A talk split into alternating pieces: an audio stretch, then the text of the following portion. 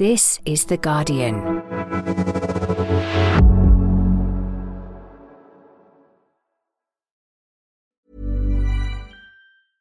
Hey, I'm Ryan Reynolds. At Mint Mobile, we like to do the opposite of what Big Wireless does. They charge you a lot, we charge you a little. So naturally, when they announced they'd be raising their prices due to inflation, we decided to deflate our prices due to not hating you.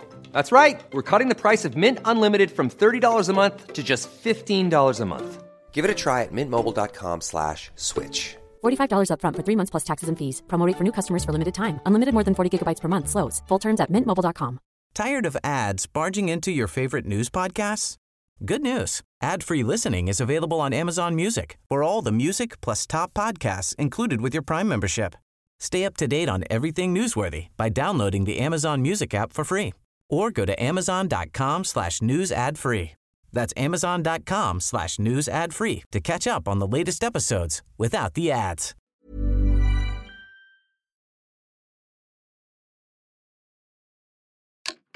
Rishi Sunak held an emergency press conference on Wednesday afternoon announcing a rollback of some of the government's net zero targets. If we continue down this path, we risk losing the consent of the British people. He may be hoping to claw back a few votes, but the move has brought a furious reaction from environmentalists and perhaps more surprisingly, criticism from some big businesses. Meanwhile, Keir Starmer has been in Paris this week meeting Emmanuel Macron. We had a very constructive and positive meeting. Could this be the beginning of a very long road back into Europe? I'm Gaby Hinsliff, in for John Harris, and you're listening to Politics Weekly UK for The Guardian. In a minute, we'll be joined by Jon Henley, The Guardian's Europe correspondent, to discuss developments on the Brexit and European fronts. Uh, but first, let's just try and unpick uh, what's been a big moment, really, in British climate politics. It's Wednesday afternoon as we're speaking, and we've just heard an emergency press conference, hastily called uh, by Rishi Sunak, where the Prime Minister has confirmed that the government intends to row back on some of their key green targets. Here's uh, some of what he said Net zero is going to be hard and will require us to change. But in a democracy, we must also be able to scrutinise and debate those changes, many of which are hidden in plain sight, in a realistic manner. This debate needs more clarity, not more emotion. The test should be do we have the fairest credible path to reach net zero by 2050 in a way that brings people with us? Since I've become Prime Minister, I've examined our plans and I don't think they meet that test. We seem to have defaulted to an approach which will impose unacceptable costs on hard pressed British families, costs that no one was ever really told about. Joining me now from the Commons is Aletha Adu, The Guardian's political correspondent. Hi, Gaby. It's felt like a really dramatic day, but but what has actually changed when the when the dust settles? Is it a big policy shift, or is it really more of a shift of tone and language? Around climate? I must say, Gaby, we've seen uh, Rishi Sunak starting to crumble. He is clearly extremely desperate to please um, a number of factions within the Conservative Party, and he is very un- unsuccessful in doing so so far, I must say. So he confirmed that the UK would no longer plan to end the sale of new gas boilers by 2035. He said he pushed back the deadline for selling new petrol and diesel cars by five years to 2035, and that he'd no longer require homeowners and landlords to meet energy efficiency targets. All because he's promising to save British households struggling at the moment because of the cost of living crisis lots of money to stop their bills continuing to spiral ahead of what is going to be quite another you know, difficult period of winters.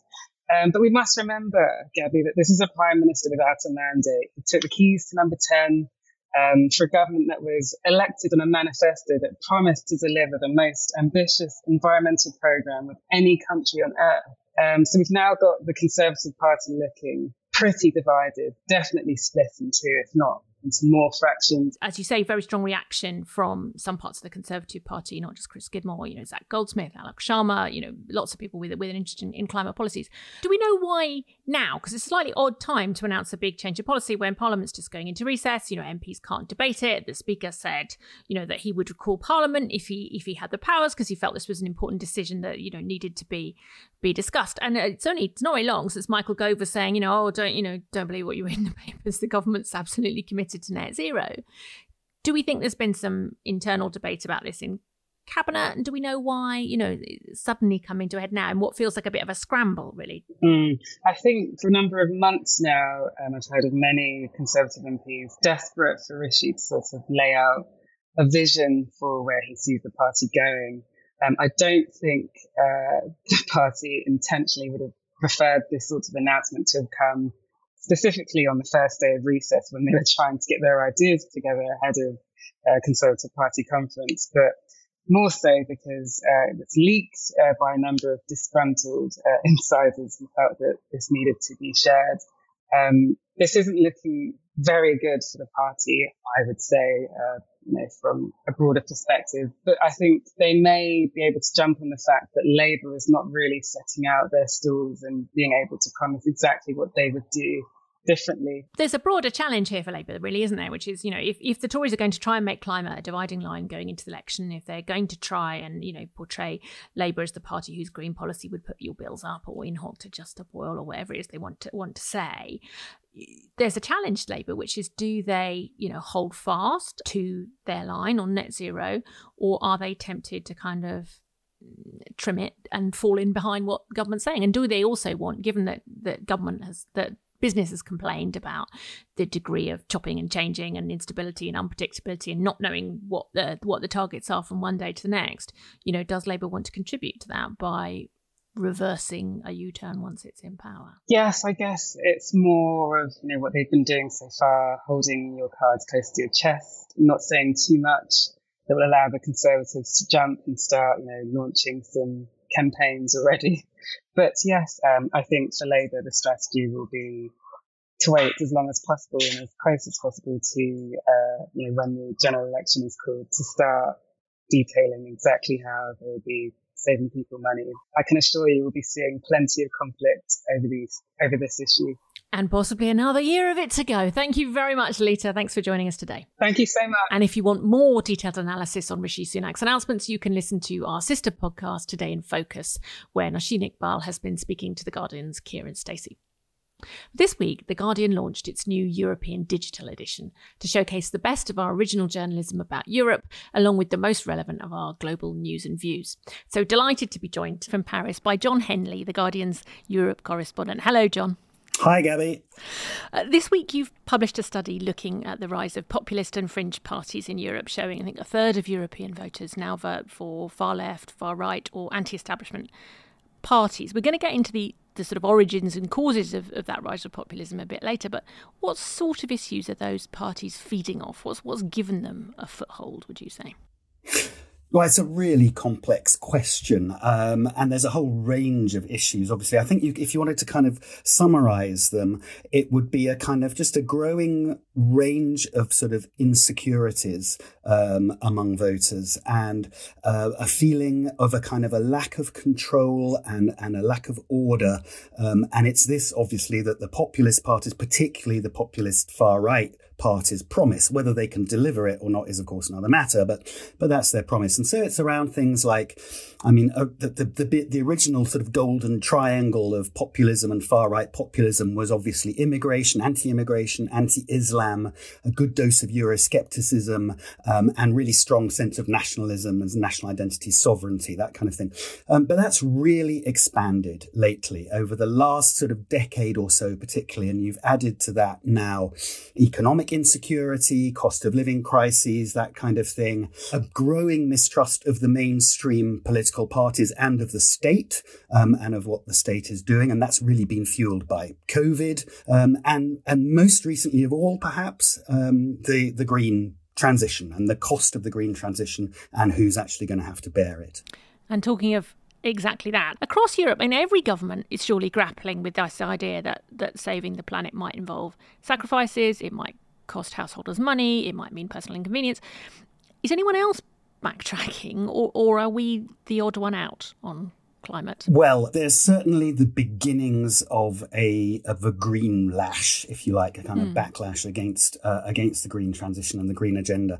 Um, it's stronger in some countries than others. We've seen it really reach uh, a, a, peak, uh, certainly sort of earlier this year, uh, late last year, in countries like the Netherlands, of course, like the really huge agricultural producer, world's second biggest agricultural producer, and there's a whole new political party there the Farmer Citizens Movement, which actually won provincial elections in February on a platform of, of kind of fighting the government's plans to close down farms and buy farmers up to cut nitrogen uh, emissions. I mean, in Germany, there's a similar kind of movement underway. Really, the German car industry, obviously hugely powerful, has just kind of secured exemptions for it uh, from from the EU's plan to kind of all new cars sold in Europe are are electric by 2035. They've secured exemptions for kind of synthetic fuels so that you know traditional combustion engines can can be used for a bit longer. There's a, similarly a huge row in germany at the moment over the replacement of gas boilers.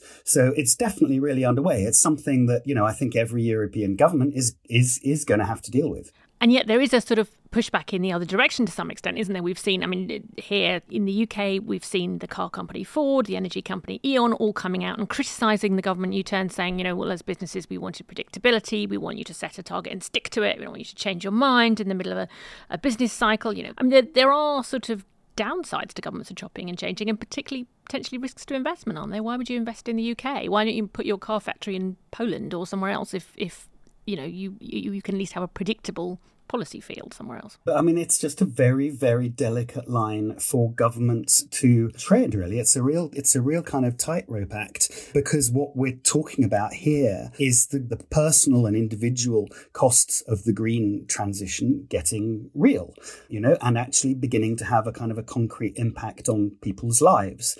Companies um, are ahead of that game and have got one agenda.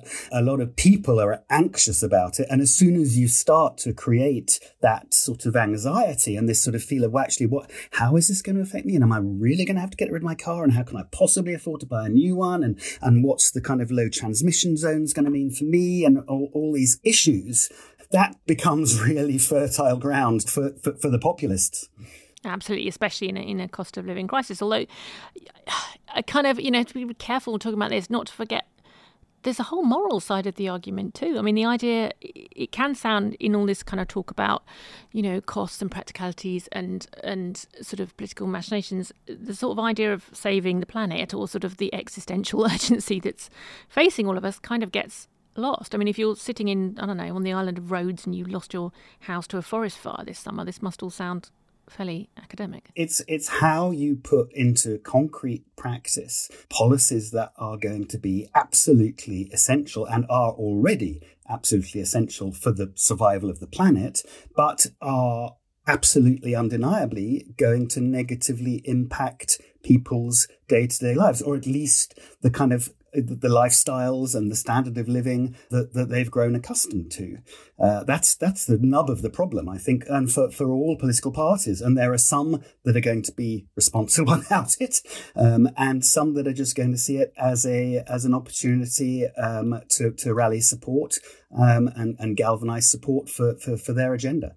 Just to backtrack for a, a minute here, I mean, you said, and you know, it, it, I think we're all seeing the way in which um, sort of resentment about net zero and the cost of net zero provides fertile ground for, for populists to exploit. But obviously, the rise of populism predates all that. This kind of distrust, this underpinning disillusionment with mainstream politics that sort of you know is the is the the wellspring from which it which it comes.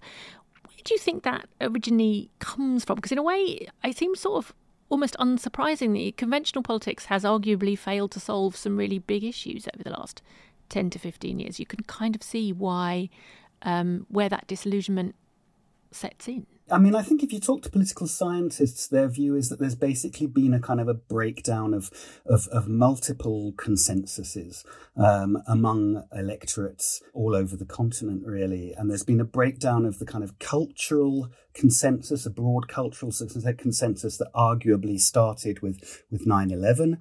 Um, there's been a breakdown of the sort of economic consensus, um, which which began arguably with the great financial and economic crisis that started in Europe in 2008, um, and then more recently, um, there's been a real breakdown of the kind of European and what is Europe and what are we here for and and and how do we make it work consensus, which which began with the, the great migration crisis of, of 2015, when well over a million migrants arrived in Europe, um, and and you know continued with Brexit. So there's a lot of these kind of big, you know, um, societal consent breakdowns that have that have kind of been happening. And I think it's you're, you're absolutely right. It's completely fair to say that the mainstream centre right and centre left parties, these big kind of umbrella catch all parties um, that kind of try to represent everybody um, and have essentially run most European countries um, in alternation since the end of the Second World War,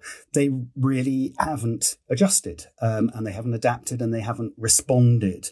Um, and so there's just a growing perception among voters that, as one of the political scientists that I spoke to puts it, um, that these big mainstream parties have basically become office seeking organizations and only office seeking organizations. They, they don't really look beyond that. In the UK, obviously, we, we haven't had you know, fringe parties getting seats in parliament as you have in lots of other European countries, presumably primarily because of first past the post. It's difficult for new parties to break through here. You kind of think that in 2015, if we'd had PR here, we'd probably have got Nigel Farage as an MP. But instead, of course, we just we to an extent got the Faragification of the Conservative Party. You know, it moves to the right to kind of almost absorb that that that populist instinct. I think in the study you're reporting on, they genuinely considered sort of classifying the Tories as a an sort of fringe populist party. Is that right, rather than a, the mainstream one?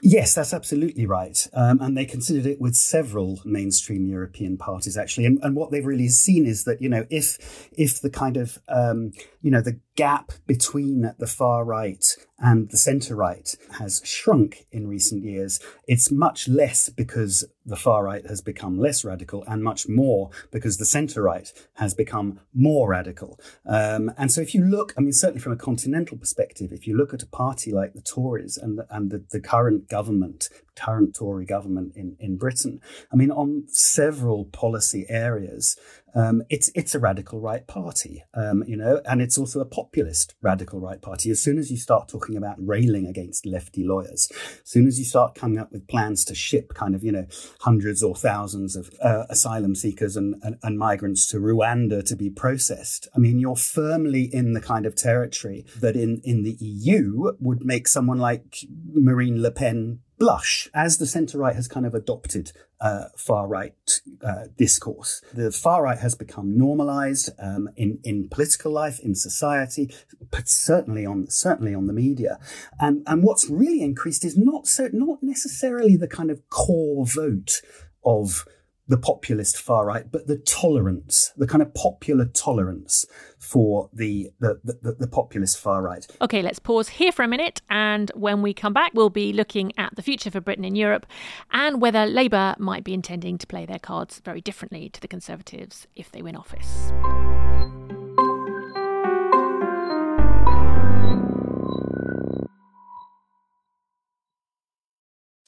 Hello, I'm Grace Dent. I'm back and I've been busy. My new book, Comfort Eating, which is based on our award winning podcast, is out now. You can get hold of it at guardianbookshop.com. And from Tuesday, the podcast is returning for its next season with an exciting lineup including Shirley Ballas, Bridget Christie, Jamie Demetriou, and many more. Listen wherever you get your podcasts. And if you want to join me on book tour, I'll be in London on the 9th of October and in Manchester on the 11th talking about my go to comfort foods and a lot more. Get your tickets today from membership.theguardian.com forward slash events. I can't wait to see you there.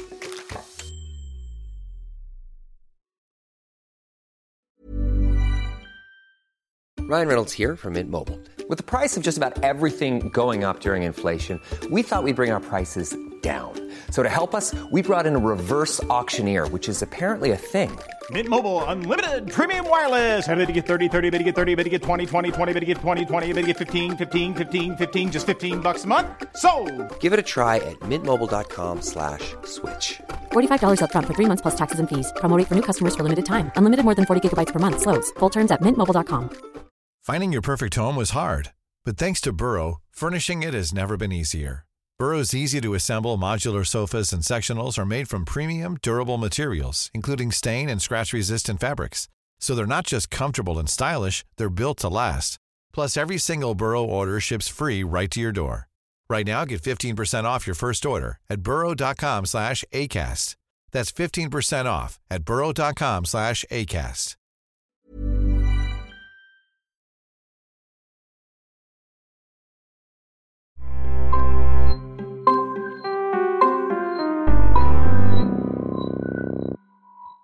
Welcome back. So, Keir Starmer has been in Paris this week to meet Emmanuel Macron in a trip clearly designed to present him as a kind of PM in waiting, someone world leaders are queuing up to meet. Um, it's a big change from Liz Truss, obviously, saying she couldn't say whether Macron was our friend or our foe. But, Jon, what do they, they make of him in Paris? I mean, does anyone, does if you stopped a sort of stranger on the street tomorrow, would they have a clue who Keir Starmer was?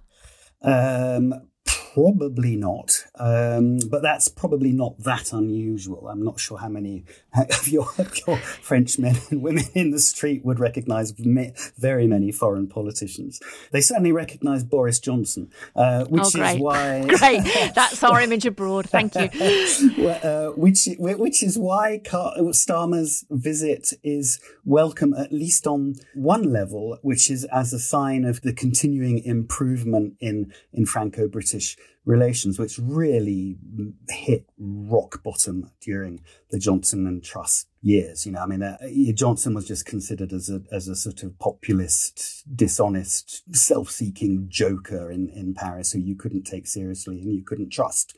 Uh, Macron is always keen to. He, Starmer is very far from the first op- European opposition politician that he's met. He's always keen to keen to kind of keep his ears on the ground and stay in touch with, you know, what what might be coming up. Um, and obviously, Starmer is looking for, uh, you know, to sort to sort of um, raise as much influence as he as he possibly can in in Europe. And and France is is inevitably the best place to start with that for for a British politician. Back in the days when I used to have to go to EU summits a lot as a reporter, I'd always kind of try and go to the French media briefing and the British media briefing after it because you'd always get a totally, you know, the British would be all about how we trumped the treacherous French in X deal, and the French side would be all about how he screwed the British.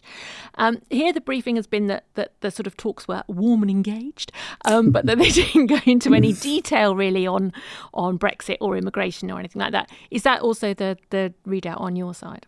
Yes, pretty much. I mean, there was nothing detailed here, and I don't think anybody expected it. It was a bit of a sort of a meet and greet and a handshake opportunity and a kind of get to know know each other. Obviously, we don't know. We're not privy to what what the conversation was between. Macron and Starmer, but just sort of speaking generally, you know, I mean, Macron can't do anything on immigration without the EU. That's it's an, it's an, EU sort of policy decision, and the EU generally has more than enough on its plate only in terms of immigration. I mean, if you look this, you know, this this past weekend, Giorgia Meloni, the Italian Prime Minister, and and, and Ursula von der Leyen, the, the, the Commission President, were in Lampedusa, which is a you know a, a very small Italian island, a couple of hundred kilometers from Tunisia, which has 5,000 inhabitants. And over the course of three days late last week, uh, saw the arrival of 7,000 migrants. So more than the population of the island. My, immigration is a massive issue in Europe. The EU is deeply divided over. You have the, you know, the kind of frontier countries, Spain and Greece and Italy, who who, who have to deal with the with the brunt of the arrivals. Um, you have wealthier northern countries, which is where most of those arrivals want to get to, but they don't particularly want them to come. You have Eastern European countries, Central European countries, Hungary and Poland, who are absolutely, you know, flat out opposed to accepting any new relocations. I mean, it's a huge issue in Europe. And if anybody in Britain, frankly, I'm sorry, sorry to sound a bit kind of, you know, outspoken about this, but if anybody in Britain, frankly, thinks that given that situation and given all the other issues that it has to cope with, the issue of expand, keep maintaining unity over the war in Ukraine, eventual expansion to the east to include Ukraine. I mean, there's so much on the EU's plate. That if anybody thinks that they're going to accord kind of any sort of special treatment to a country that only a couple of years ago voted to leave the EU, um, I mean, it's not so much that they don't really want to, it's just that there's not the bandwidth to do it. There just mm. isn't. There isn't the interest, there isn't the scope. And I think generally speaking, if it, if Starmer is uh, elected and does become British Prime Minister, I mean, I think the bottom line for me actually is that the overwhelming impression from the continent is that actually neither party is yet being honest with British voters about what Brexit actually means, about what kind of relationship with Europe is going to be possible in the future, about what kind of asks are realistic and might be entertained, about what Britain will actually, is it actually economically going to need to do. And nobody is really yet spelling that out for very understandable kind of political reasons. I mean, I was going to say there must be some awareness, you know, in realistically in Brussels that there's an election coming up in a year's time, that you might not get a great deal of sense out of British politicians about Brexit until the other side of of that election. That you know, really these these are the sort of very early stages of the of the game. Uh, of course, that's right, and of course there is that understanding, and of course Peter Brussels and and the, and the EU capitals understand that, that you know both sets of politicians in the UK are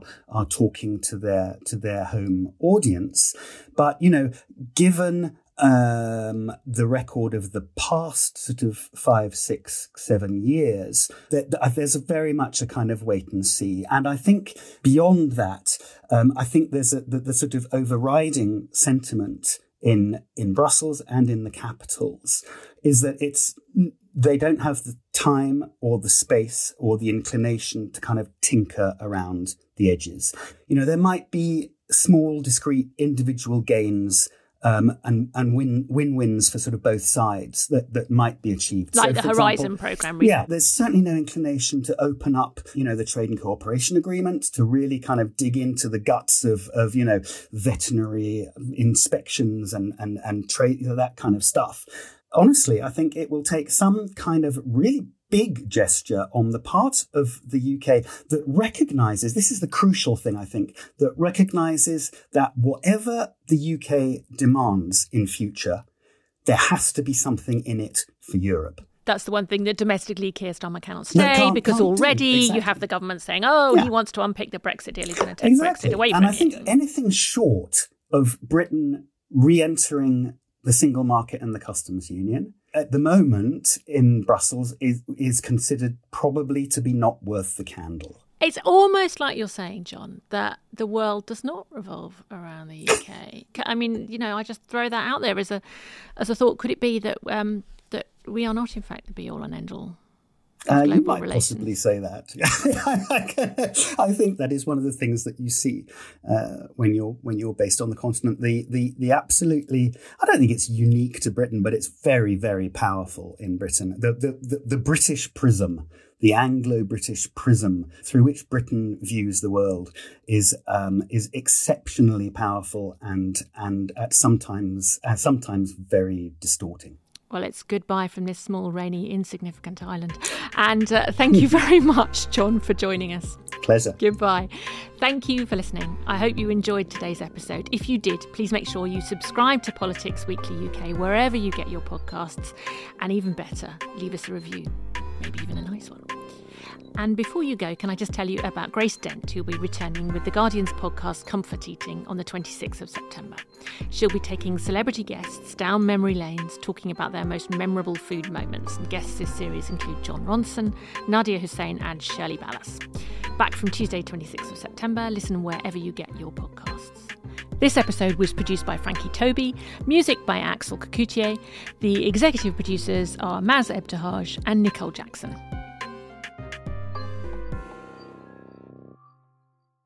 This is The Guardian.